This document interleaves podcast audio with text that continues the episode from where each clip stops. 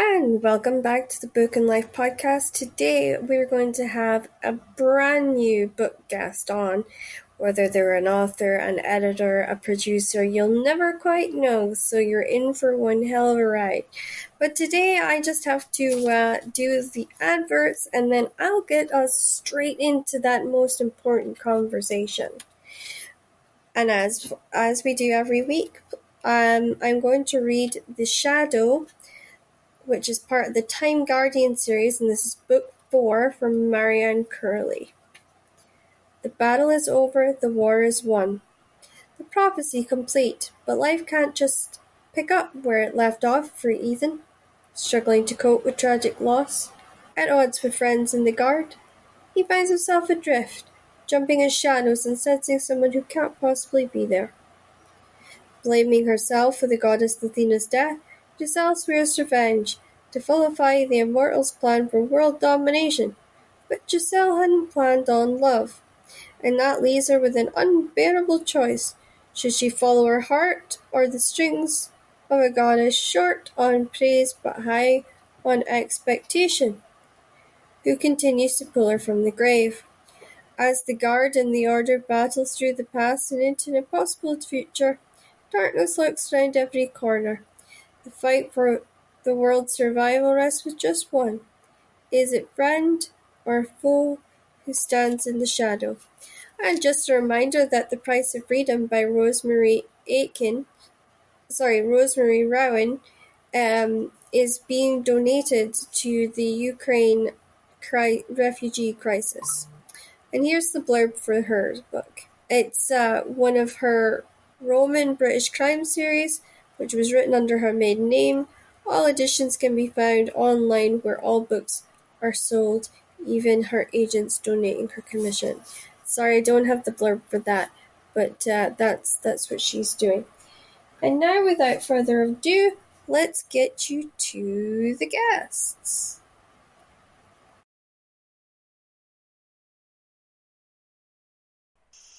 So guys, I promised you a bestseller. I promised you a genius of her craft, and she is here today to share that knowledge with you. I am so lucky and honoured to know this woman and to be able to call her a colleague and friend. So without further ado, please everybody welcome Sarah Mallory. Hello. Thank you for that great introduction. It's funny, everybody's always dead surprised at my introductions, and I'm like, I wonder why. No, it's lovely. We all love to be praised and have compliments. You know how lovely that is. So, yeah. Yeah, that's true. And I think because I also understand the nerves as authors when we kind of go into doing this. You know, there's that kind of, you get the butterflies, but then you're also kind of dreading answering the same questions over and over again. Uh-huh. And that's kind of where I love this, because it's just a conversation. It's not, you know, and I get to go back and edit it if I don't like certain things, and I can smooth it out or do whatever it is I need to do. So that's why I love this show, and I feel like that's why I'm seeing an uptake in everybody who listens. You know, we get people from Texas who listen, and people from Russia and all over the world. It's crazy just how far this has gone, and we are coming up to the 1 year anniversary, May 1st. May 1st it was. I started this last year, and I think I've released over 62 episodes so far. So, you know, it's been a bit crazier than I expected, and it's lasted longer than I thought. I thought I would struggle to get guests on, and then I thought that nobody would be interested in coming on. So, yeah, it's been a lot of fun. Good. So we're here today to talk about The Night She Met the Duke. Why don't you tell us about that, and we'll take it from there. Well, it's a Regency romance, which is possibly my favourite genre, and it does what it says on the tin. It starts with The Night She Met the Duke. Prudence is living in Bath. She's had some sadness in her life. She lost her brother and hasn't quite got over it. And she's living a very quiet life in Bath. And some cruel person in the past said that she's as dull as her name, which hurt at the time. And it still rankles. Of course, yeah. And the book begins with one evening, late one night, when she goes down to the basement kitchen because she thinks a drunken servant has left the door unlocked, and finds a dishevelled stranger sitting at the kitchen table, which is a bit of a shock. And since the only manservant is drunk and completely unconscious, she has to work out how to handle this, and obviously she's not strong enough to throw the guy out. And it just turns out that he is Garrick, Duke of Heartland, who is reaching a crisis in his life, and she helps him through it. I don't want to give too much of the story away, but he's no, you've done amazing. Well, he's not very happy. She talks to him, she helps him on his way, thinks they'll never meet again, but then she gets invited to London with her aunt. She's companion to her aunt. And I've set the whole thing around 1814, and it was quite a year of celebrations for Britain.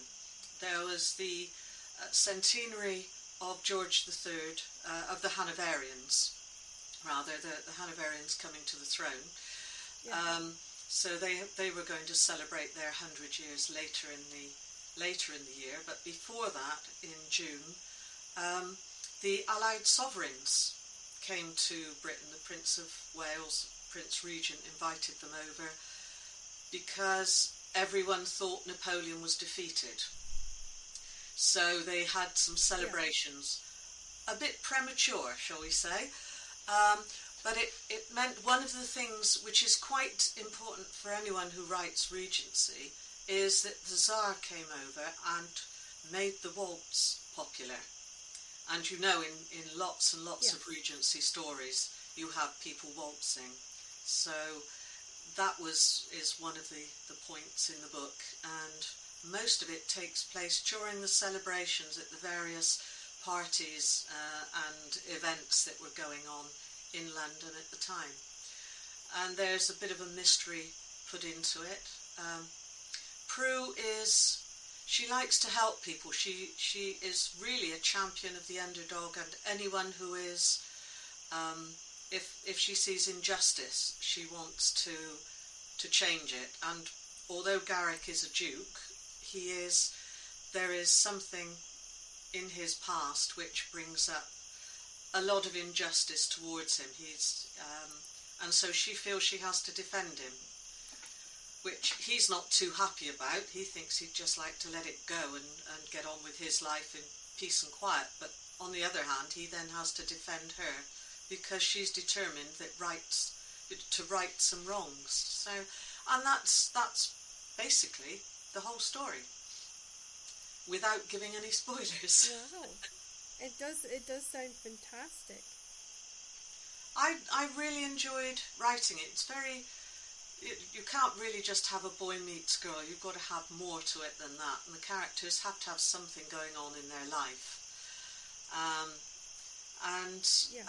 Garrick is quite a complicated character, as is Prue in her way, and it's bringing them to get together and having quite a lot of fun along the way with it. So.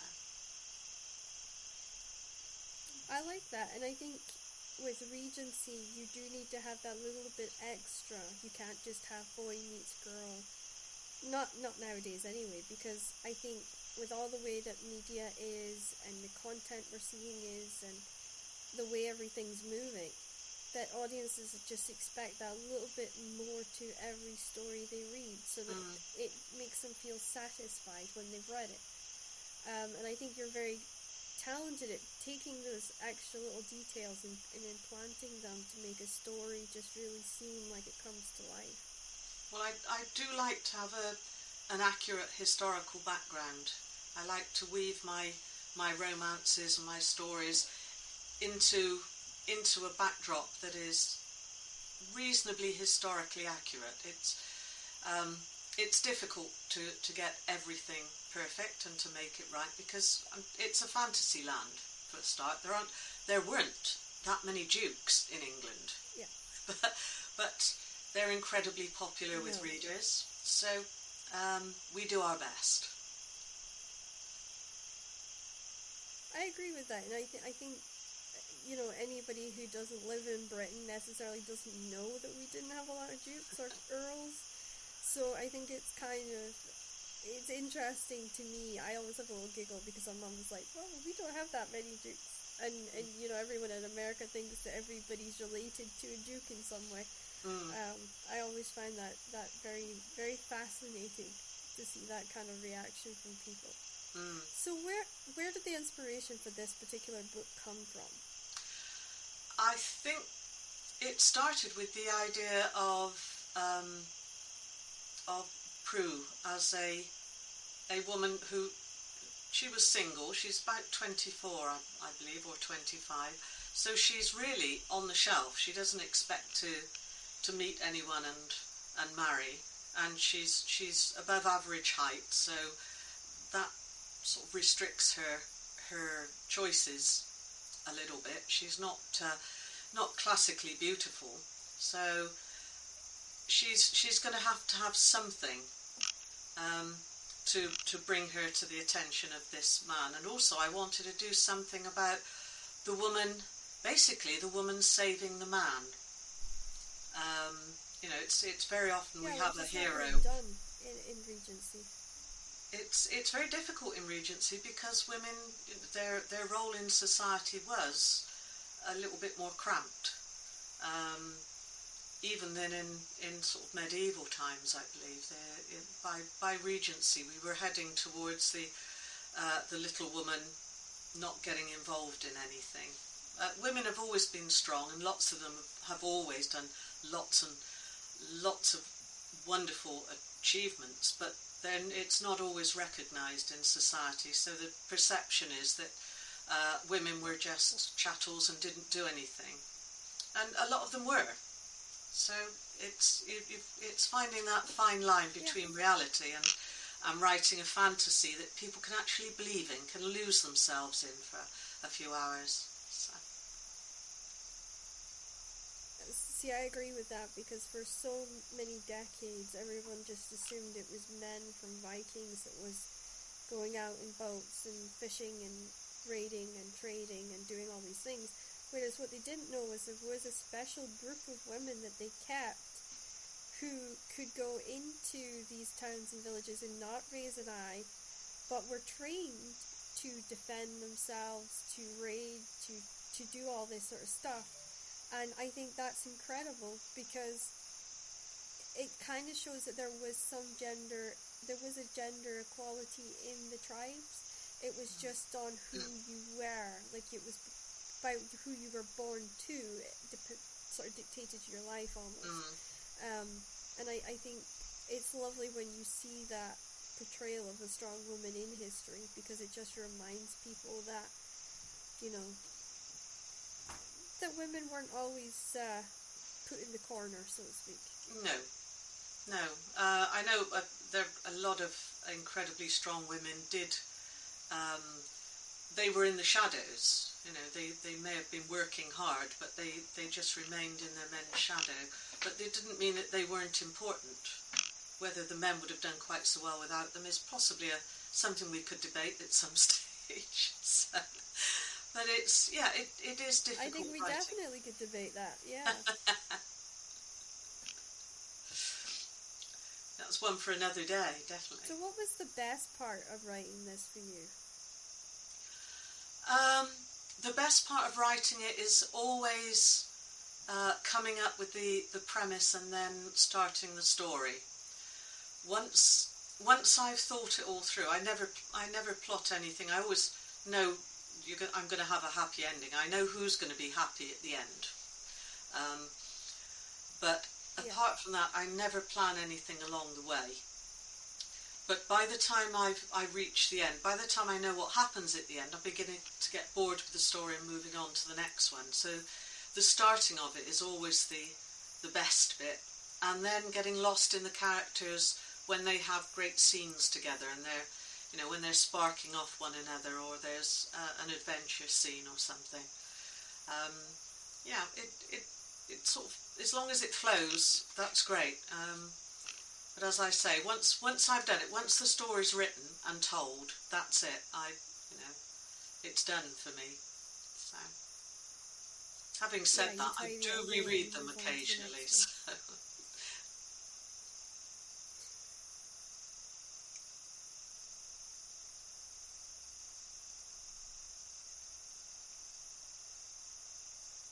So what was the hardest part for you with writing this one?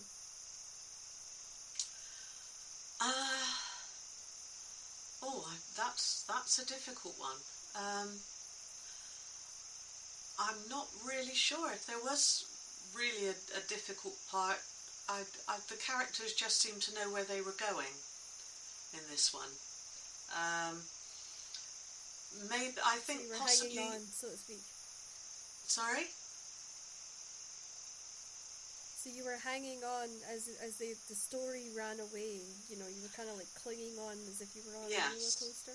Yes, I think towards the end it was working out the timings to make sure that everything fitted the backstory of things that had happened, had to fit in with Napoleonic War history. And also, towards the end, things get a bit exciting and you've got to have all the characters in the right place at the right time. And that's always a little bit complicated. You've got to make sure that the story flows to get them there. But it's, yeah. So it's sort of maybe the mechanics of it in places was a little bit tricky, but it worked. And I've just, because it's a long time since I wrote it, I've just reread it again, and I must admit I do quite like this story. It seems to rattle along quite fast. Sometimes that is the best part, when you reread it. Yeah, when you reread it and it flows really well, and there's, you know, you can feel that fun that you had when you wrote it coming through. That to me is always the best moment, I think. Yes, yeah, I think sometimes when you've finished it and then you've edited it and then you've revised it, maybe more than once, sometimes the spark seems to go out of it, so it's good if you can put it away.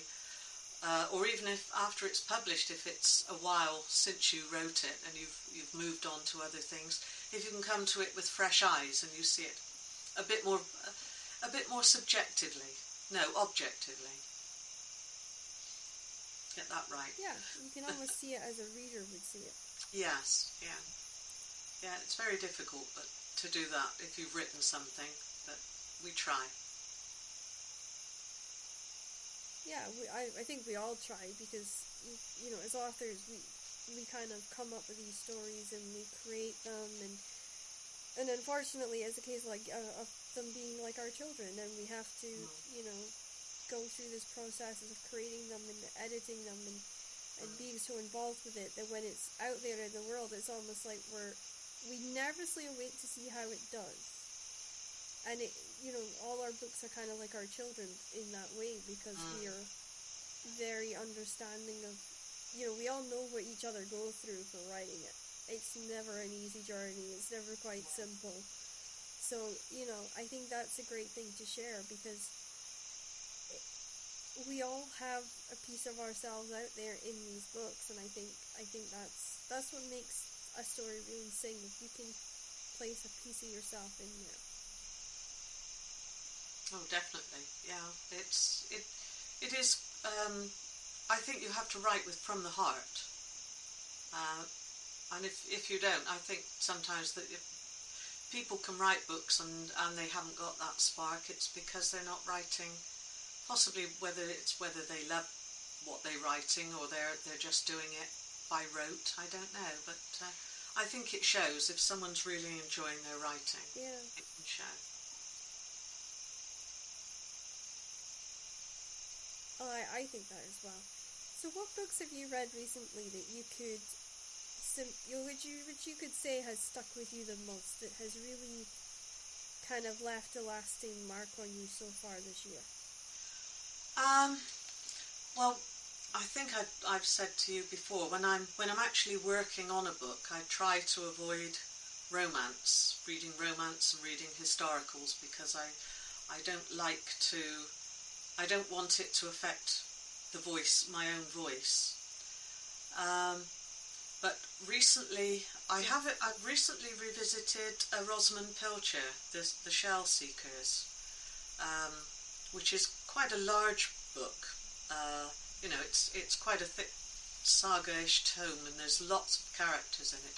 But it's incredibly well written. I read it almost as a lesson in writing a novel. It's very good. Although it's been around for years, I still find that a good book. I've also read an Anne Cleeves. I like all her Shetland series very much. And I found one recently, I don't think it's a new one, but it's called The Sleeping and the Dead, which is more of a psychological thriller with a mystery from 1972 and someone who was a woman who was a girl at the time who is involved, and bringing in characters. And I think Cleeves is very good at setting up characters and getting into their psyche, and just making them slightly more complicated and possibly more realistic. And so that was a really good one. And then the most recent one I've read, which is a cosy crime, it's by a colleague of mine, Liz Fielding, who is a very, very good Mills and Boone contemporary romance writer. Oh, excuse me. Oh, okay. Well, I was going to say Fiona... excuse me about this. Fiona Cullings, Into the Dark. Mm-hmm. Okay. And my throat's a bit dry. I don't talk very much. No, she did. Yeah. That book was very good because it really was contemporary, strong women with quite a twist to it. But it's also a bit of a spin-off from her... Mm-hmm. Bone Collector series, which I think is quite interesting, because the boy that was in her bone collection is now grown up, and it's kind of following on from that, following on his story in a way. And I think that's good, because I really wanted to know what happened to one of the boys that was in the Bone Collector. But I always like Fiona when it comes to crime, just because her voice is such a good voice. Yes. So yeah, I keep coming back to that one, because I don't know why, but that one just felt really good when I read it, and I still think about that one back and forth. And I was saying to you before we started, I read The Elopement by Tracy Reese, which we have the review on the Book and Life podcast, and that one was actually just a very quick Catherine Cookson-like story that flowed really, really well. And I've been lucky enough, she sent me two of her other ones, which is The House of Silver Mirror and The Rose Garden, which I'm looking forward to getting into at some point. But yeah, those are sort of ones that are sort of sticking out for me right now. And then in a week or two I'll be starting yours, so that'll be even more fun for me. Oh, good. Well, Liz Fielding's... she's recently turned to cosy crime from her romance, and I was lucky enough to have a proof copy of the of her new book, which is called I think it's out at the beginning of May, maybe the end of April, and it's called Murder Among the Roses, and I really enjoyed it. You can tell she's honed her craft well. Writing for Mills and Boone, the story flows, the characters are there, the dialogue is there, and it's a great cosy crime with a touch of romance as well, which is never a bad thing. It's never a bad thing, and I really kind of find myself in awe of people who can do cozy romances, because it's not like the cozy crime romances, because it's not an area that I've been able to do, and I would have loved to have been a Mills and Boone author. I think I would have done okay there, but I could never get their formula to fit my kind of storytelling. So, yeah, I have endless respect for people like that. Well, I think that's the problem. There isn't really a formula. It's just a style of storytelling. If you, presumably I have it because they're still publishing me, but I was writing those books before I wrote for Mills and Boone. And I don't think, I haven't changed my style really much to suit them. As long as I can write books that I like that they will publish, then we seem to be doing okay. So I'm not sure, it's very difficult. I don't really think there is a formula except, it's just if your style suits their way of working. And there are so many different styles of writing that obviously not everyone's going to fit into that. Maybe some can change their style more too. I've come close. I came close twice to getting signed, and I felt very kind of honoured with that, but I just didn't make the cut, but you know, I'm lucky enough that I'm signed with Taiharan Publishing here in the UK, and I look forward to doing the prolific contract that I'm doing with them. But yeah, funnily enough, it was medical romance that I came very close to getting published with them. Really? So, I came close, and then the editor I had done the rewrites for, she left, and then I sent in the rewrites I'd done for this new editor, and they were looking for a Grey's Anatomy kind of story, and I'd come up with this Grey's Anatomy kind of story, and then they turned to me and said, you know, the only thing that they didn't like, or the only reason they couldn't take it, was because of the power dynamic between the hero and heroine. And unfortunately, my story didn't work any other way, and so it didn't go ahead. But I came close. Maybe one day I might be what they're looking for, but so far no luck. But you're doing well. You've got plenty to go up for a while, so I don't think you're going to be. Yep, lacking in work. 3 years is. I don't need to look for another one. So no. But yeah, it's amazing, and I look forward to sharing my work with you through my new publisher. I think you'll definitely enjoy it, especially with the different kinds of novels that I'm able to do. It's weird because I always wanted a contract where I could write whatever I wanted and not feel constricted by one genre or one pigeonhole. This really allows me to do that. So if I wanted to do a crime novel, I can do a crime novel. If I want to do YA, I can do YA. It feels like a very good fit for me. Yes, I'm never really sticking to one genre anymore.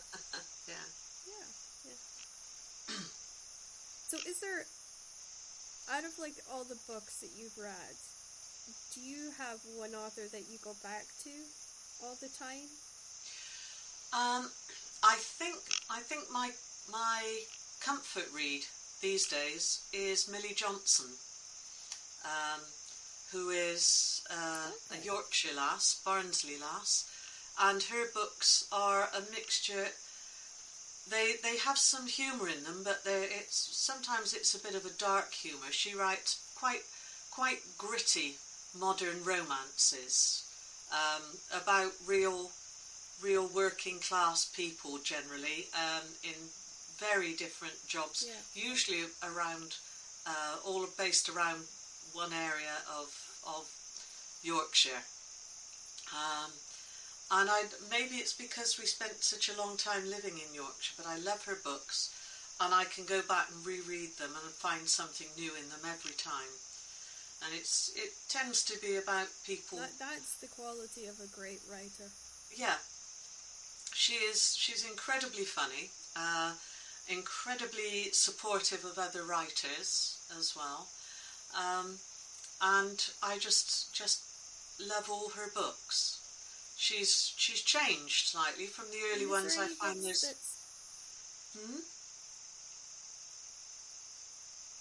Is there any books that you're looking forward to coming out?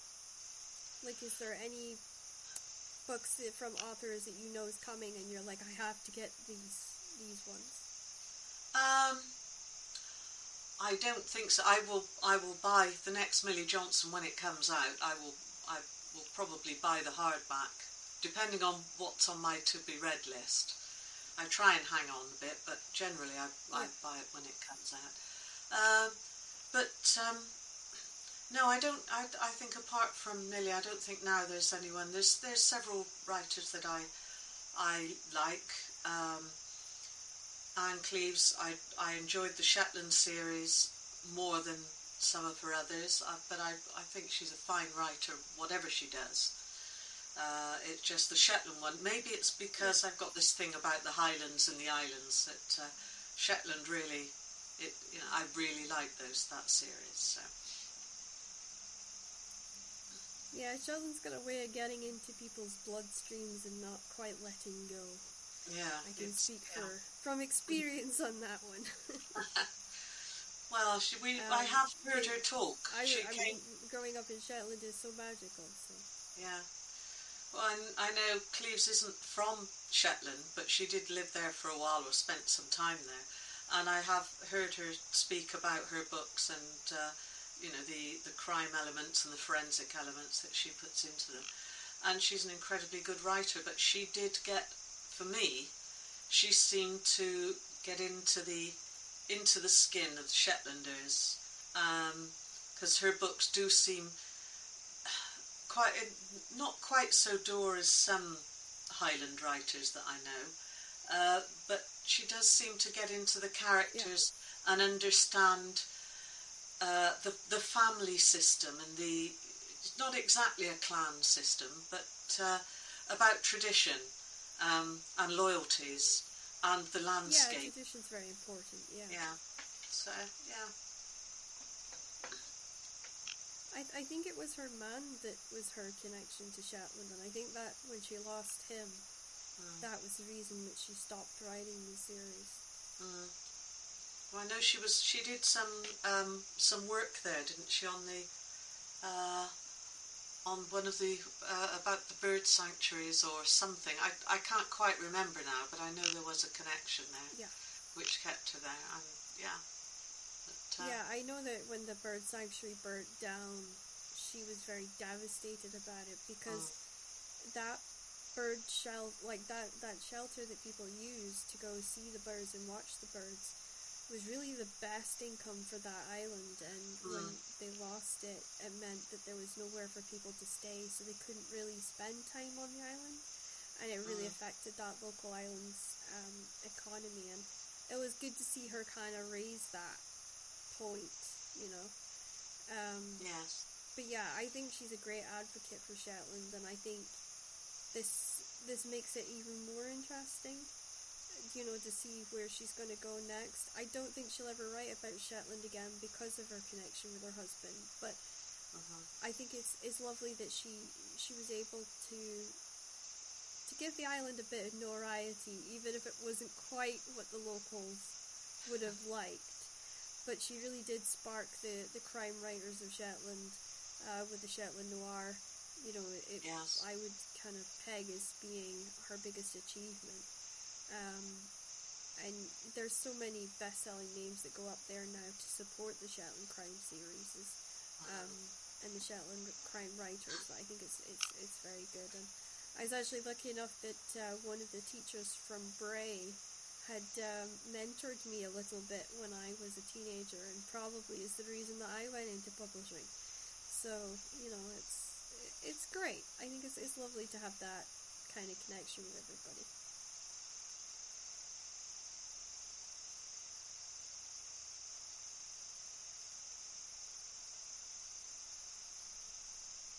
So in the writing side of things, what would you say is been the most difficult thing for you to kind of overcome or learn or adapt to?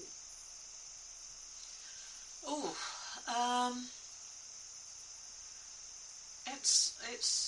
I'm not, you know,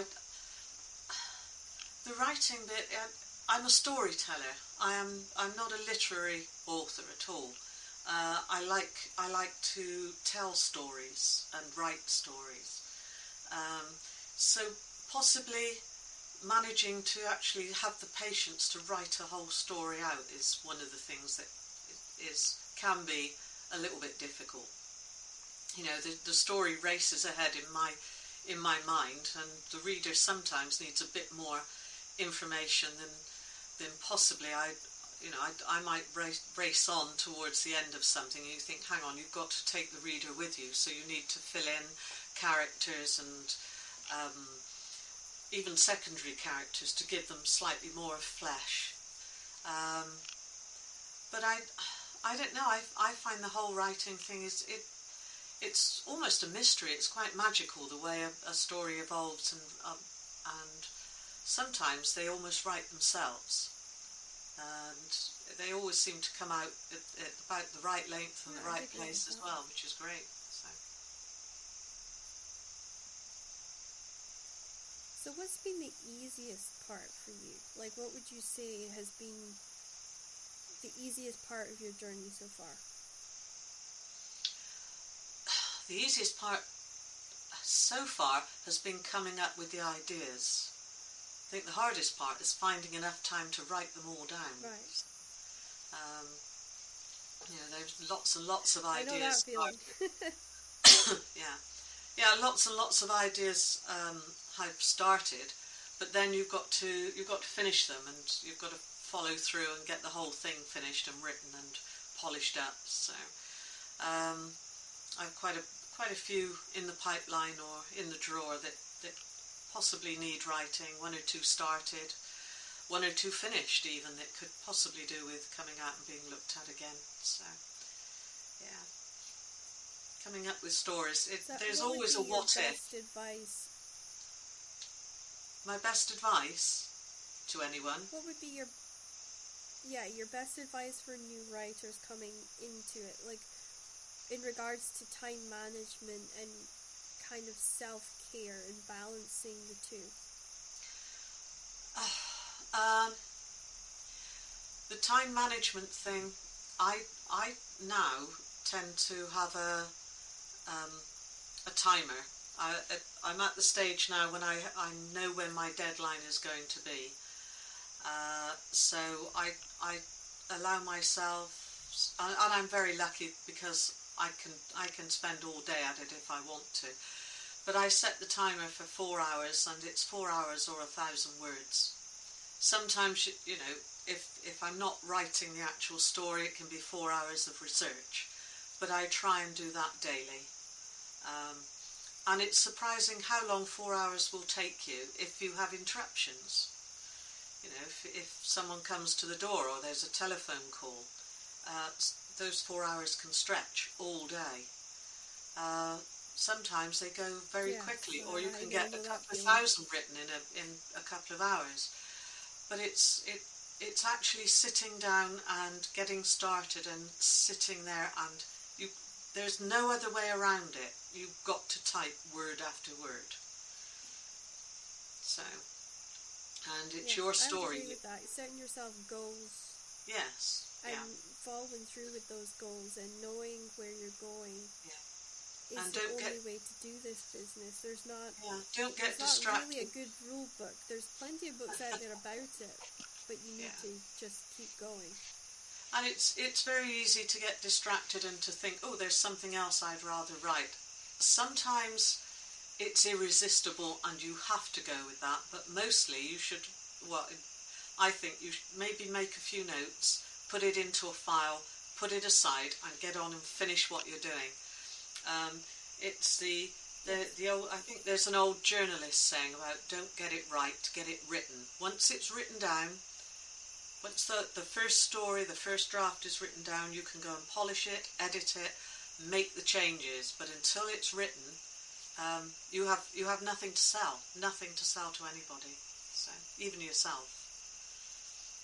And also, I think believing in what you're writing too, because I think a lot of people will start writing it and then question whether it will make money or whether it will do well, and that kind of puts everything back. In they'll then go away and they'll try something else.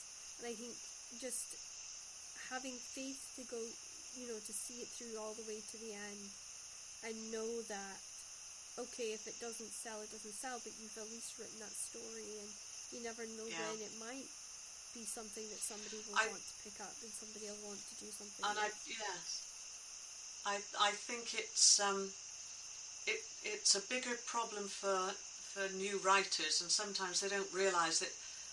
As far as I know, every writer I know is always anxious about the book she's writing and the one she just finished. We all have moments of doubt about whether it's good and whether it's going to sell or whether we're going to be able to sell it. It doesn't matter whether you've written 1 book or 100. You still worry. They're, like you said earlier, they're all your children and you still worry about them. So. Yeah. I know that every time I sit down to write the ending of a series, and I hate that. That's the hardest part for me is walking away from characters for good, because I want, that's what makes me a good series writer, because I never want to say goodbye. That's always the hardest part for me. Do you find that when you're done with the story and you know you've got to say goodbye to the characters, do you find that difficult? Well, It is, but I'm fairly lucky that with Mills and Boone, very often I take one of the characters and write another book, so it then becomes a series. With the night they met the Duke, there is the Duke's best friend, Jack Callater, and I've just finished his book. Which Mills and Boone are going to publish. I think it's under the title Something in the Brooding Lord. I can't remember what it is now. But not Cinderella. It might be Cinderella and the Brooding Lord, or Beauty and the Brooding Lord. I can't remember. I'm so focused on Night She Met the Duke now that the other one is put aside in my brain into a separate compartment. But there is a second one now in the series, so I get to see the characters. Prue and Garrick will come back and make a few appearances in the next one as well, which is great. I love that, being able to show them a few years down the line. So. I think that's good as well, because it's almost like you're not saying a proper goodbye, because you know that they might appear in a later episode or in a later book, and it kind of gives you that like you're not saying goodbye. You never know when they're going to come back again, and I think that's amazing. I wish I could get into that point myself, but a lot of the characters I write tend to not to want to go away, or never think their story's done. So I think that's why I end up with such long series, is because the characters for me is. It's not just them that you're listening to and you're getting to know. It's their world. I always have to focus on making an entire universe, and I think people find it very difficult to walk away from the universes as well. So, Jack Callater has just popped.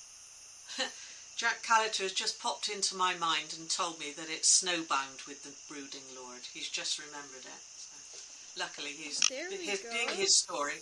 Being his story, he's very keen that people should know. Yes, I get that with mine as well. Like, I struggled over the title of my new one for the Susan family series. And it's Layla's sort of spin-off. And I was like, well, do I call it just Layla? Do I call it Layla's World? And I kind of hummed and played on it for a year. I went back and forth about it for a year. And just one night I was having a completely unrelated dream, and she walked straight in as if she was this teacher in a fell mood, slamming the door, and she turned to me and she goes, "It will be Layla's world, just like how Marie's got hers." And I was like, okay then. That's yeah, Vito. Exactly. Like, you know, yeah. I'd been going back and forth with my co-author for a year, and then she just comes in and just lays down the law. So, well, Mills and Boone do have continuing the series on. Yeah, Mills and Boone do have a marketing team who work on the titles. I think they have some sort of system where they pick out all the most popular keywords, the things that their readers are looking for. So they tend to tend to decide on the titles for us. But you know, it tends to be basically. I wish I had that, because I get stuck on titles all the time. I always start off with what I think the title should be, and then by the time the book's finished, I'm like, no, this doesn't tie with it, you know, and I end up pulling my hair out trying to think of what it really should be. So I would have loved the idea of having somebody say, well, but, you know, this is the title it has to be. I think that would take the pressure off me just a little bit. It does a bit, yeah. I mean, I always have a working title for my books. But whether that ends up as the real one is, it usually doesn't, but it's good to have something when you're actually working on it. It does. I think it's very helpful. And because the way that my series works is you get one from Marie, you get one from Amber, you get one from Charlie, and then you get one from Layla. And the fact that it rotates through the characters so that you're getting everybody's stories, but you could read their stories separately as separate series, but they can all come together to create this overall tapestry, this overall picture. That wasn't planned, that just kind of happened, but I like that idea of being able to sort of make it like a jigsaw puzzle where you put them all together and you get the overall sort of vision of the world, and none of my characters are perfect. Most of the time, people always hate one of them. Sometimes it's the lead, to be honest, but I like exploring flaws. I think that makes it... Well, humans aren't perfect, so... Yeah, if they were perfect, they'd be cardboard cutouts, wouldn't they? So you don't want that. Exactly, yeah, because we all do things that... We all make mistakes, and we all put our trousers on at one leg at a time, but I think... We all have our unique quirks and traits, and I like to show that off in mine. So yeah. Well, it's been lovely having you on. You've made it to the end. We're now going to just talk about life and what you know what you do to balance your work life and your life, which I always think is the hardest part of being an author. Is it's not just time management, but making time for family and friends and remembering to cut your hair, which I always forget. So yeah, what do you do to de-stress once you're kind of done with your writing and your editing? What's your way of just going? Sometimes, depending on the weather, going for a long walk can be is great to de-stress that way. Or playing the piano, or doing just sometimes doing housework, catching up. When I finish a book, by the time I finish, there's usually quite a lot of housework that needs doing. So that can be quite therapeutic in taking your mind off the book. So, and also the office at that stage, always my study needs tidying, because things... As you come towards the end, everything has to stop, so you finish the book. And then you look around and you find everything is in chaos and it has to be tidied before I can start the next book. So, a friend of mine, Wendy Robertson, who's a writer from County Durham, and she said years ago, one of the things that she was telling new writers is about priorities: family first, then the book, then everything else. And I tend to agree with her. That's about how I do things. The family are who come first, but mine are all grown up now, so I do get quite a lot of time to myself for writing, and I can fit the children in afterwards. But I'm sometimes just sitting and watching something on TV. because I'm not looking at words. I love listening to music as well. But if you're looking at words and using words all day, sometimes you don't want to go away and pick up a book immediately. You want to just sit and chill out with friends, or just sit and watch something. You need a break in between. Yeah. Yes, yeah, you do. Or we are very lucky here. The house has a view of the sea, so sometimes just taking a cup of tea into the lounge and just looking at the water is quite restful. I must admit, I loved that when I was staying at my parents'. They looked straight onto this cove in Shetland, and they always get orcas that go through there. And taking a cup of coffee and sitting with my mother or my father and just watching what was going on in the ocean was always a nice thing to do when we were staying up in the islands. Yes. But now I live in Stirling, so I always have crows flying around and my cat's going berserk because there's so many birds and things for them to see. Yeah. So yeah. But I'm, one of the things that makes me slow down and appreciate my journey is my illness. I have idiopathic rheumatoid arthritis, which means my condition's got great ways of slowing me down. I sometimes get no say in the matter. So what would be the thing that kind of reminds you to, just take a step back, smell the roses, and appreciate, what you've accomplished? I think actually it's gratitude for the fact that I have been able to write, that I have been able to give some time to the writing, and when it was younger, it had to take a back seat to the family, but now I feel incredibly lucky that we've moved to Scotland, which is the Highlands, a beautiful part of the world, and I just feel that I'm incredibly lucky to be here, and I feel very grateful for it. And it would be wrong of me not to appreciate the landscape and where we live.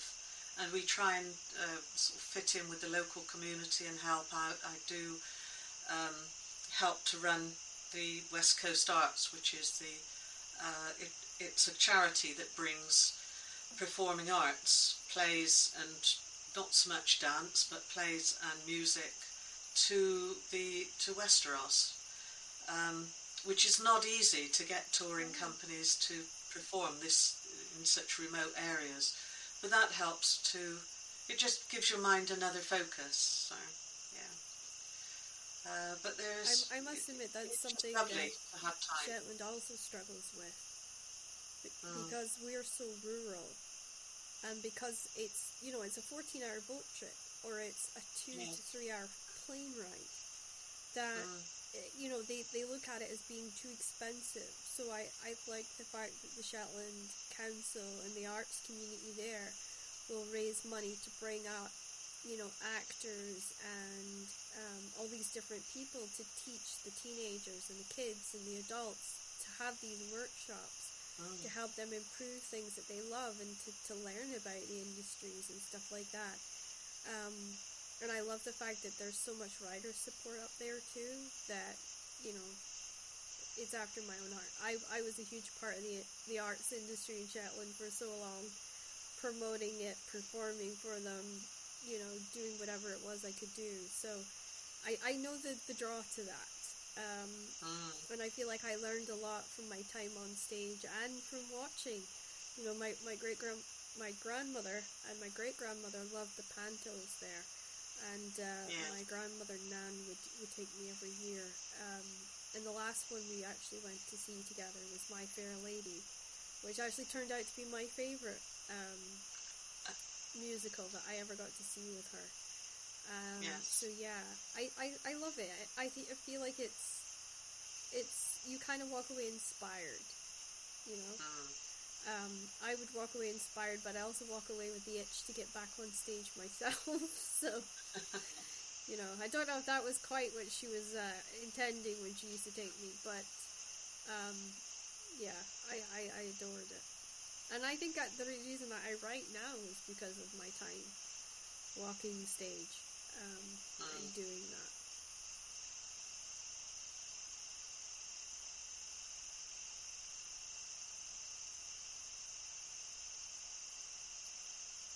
Well, it's been absolutely lovely to have you on, and as the listeners will know, we are going to have a spotlight review for your book, which will be coming up in the coming weeks. And it's just been an absolute honour to have you, and I can't wait to have you back, and we can talk more about sort of what life is like as a Mills and Boone author, and we'll talk a little bit more about the different things that you've learned over the years working there, and diving into a lot more about how you pick, you know, where you're going to go in history for writing these particular novels. But it has been truly wonderful to have you on the show today, and I hope we can have you back soon. Thank you, Crystal. It's been a real pleasure. I've enjoyed it. Thank you.